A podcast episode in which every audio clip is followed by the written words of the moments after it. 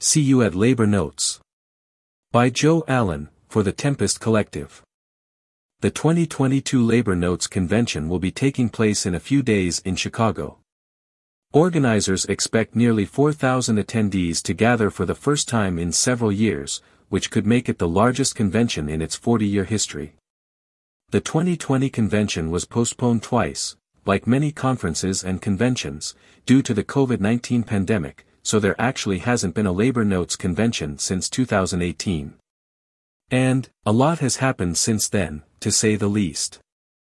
Among the dramatic events of the last few years that are shaping the upcoming convention are, the COVID nineteen pandemic, the near collapse of the healthcare system, the shutdown of the economy, the discovery of essential workers, the Black Lives Matter national uprising, massive federal spending to cope with the shutdown, the end of the Trump presidency and then his failed coup attempt, the labor shortage, the early optimism in the Biden administration and then its rudderless aftermath, war in the heart of Europe, the electoral defeat and resurgence of the Trumpite right, the possible end of legalized abortion and Roe v. Wade, a mini-strike wave in twenty twenty-one, and the highest inflation in four decades. We should remember that the last Labor Notes convention in two thousand eighteen also took place at a moment of optimism for the labor movement.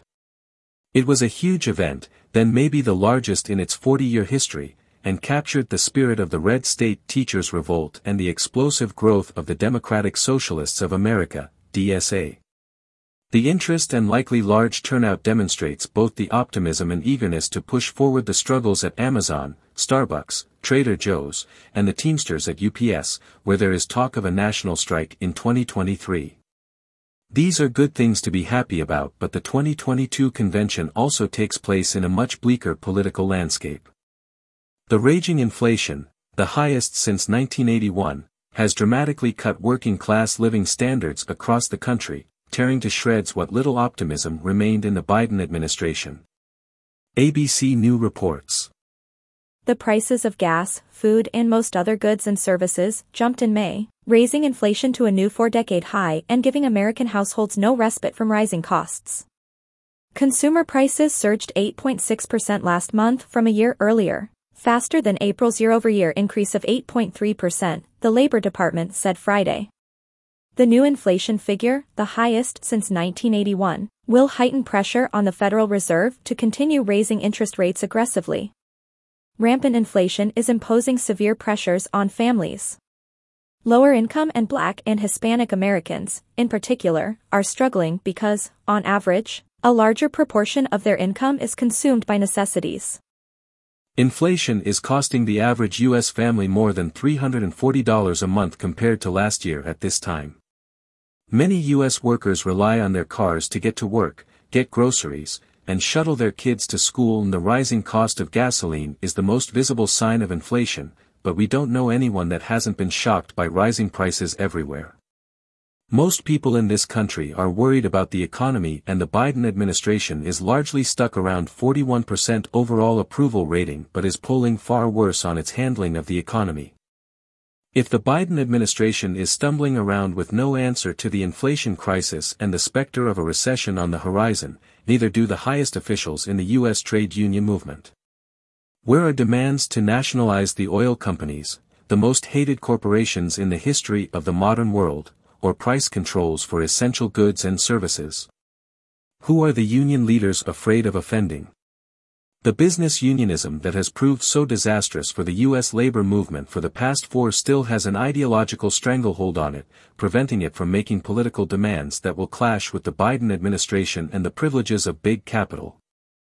Biden and the Democrats largely view the inflation crisis as a problem from hell that only the Federal Reserve Bank can solve through a slow-motion cooling of the economy, that is raising unemployment and slowing wage gains.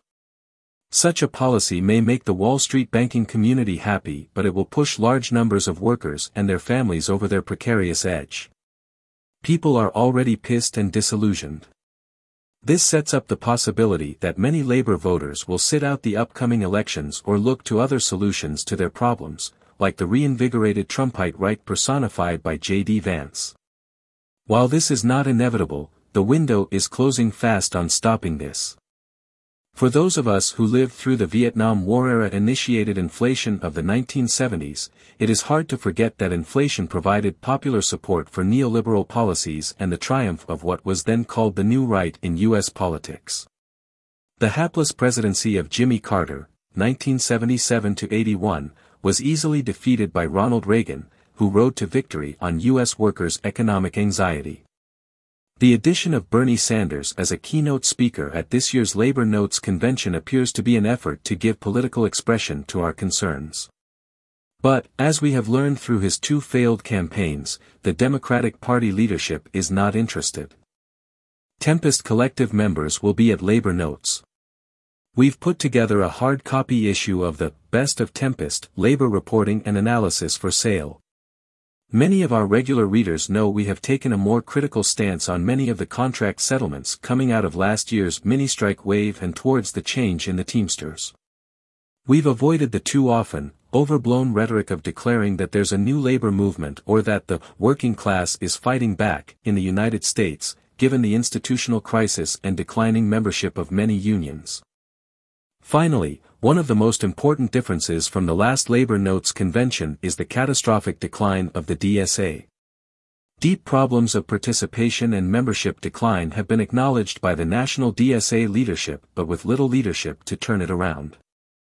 The all-or-nothing approach to Bernie's last campaign and elections in general, missing the national uprising against racism in twenty twenty, the victimization of Palestinian activists, and a host of other major political problems local and nationally have had devastating effect.